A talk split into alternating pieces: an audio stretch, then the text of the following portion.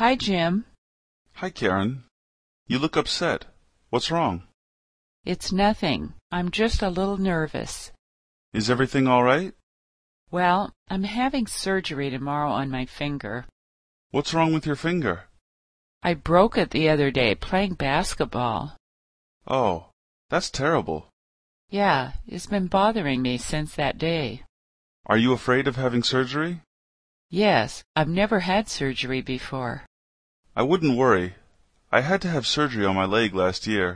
Everything went fine. Were you nervous before the surgery?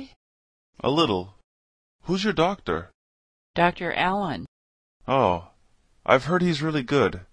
I don't think you have anything to worry about. Good. That makes me feel much better.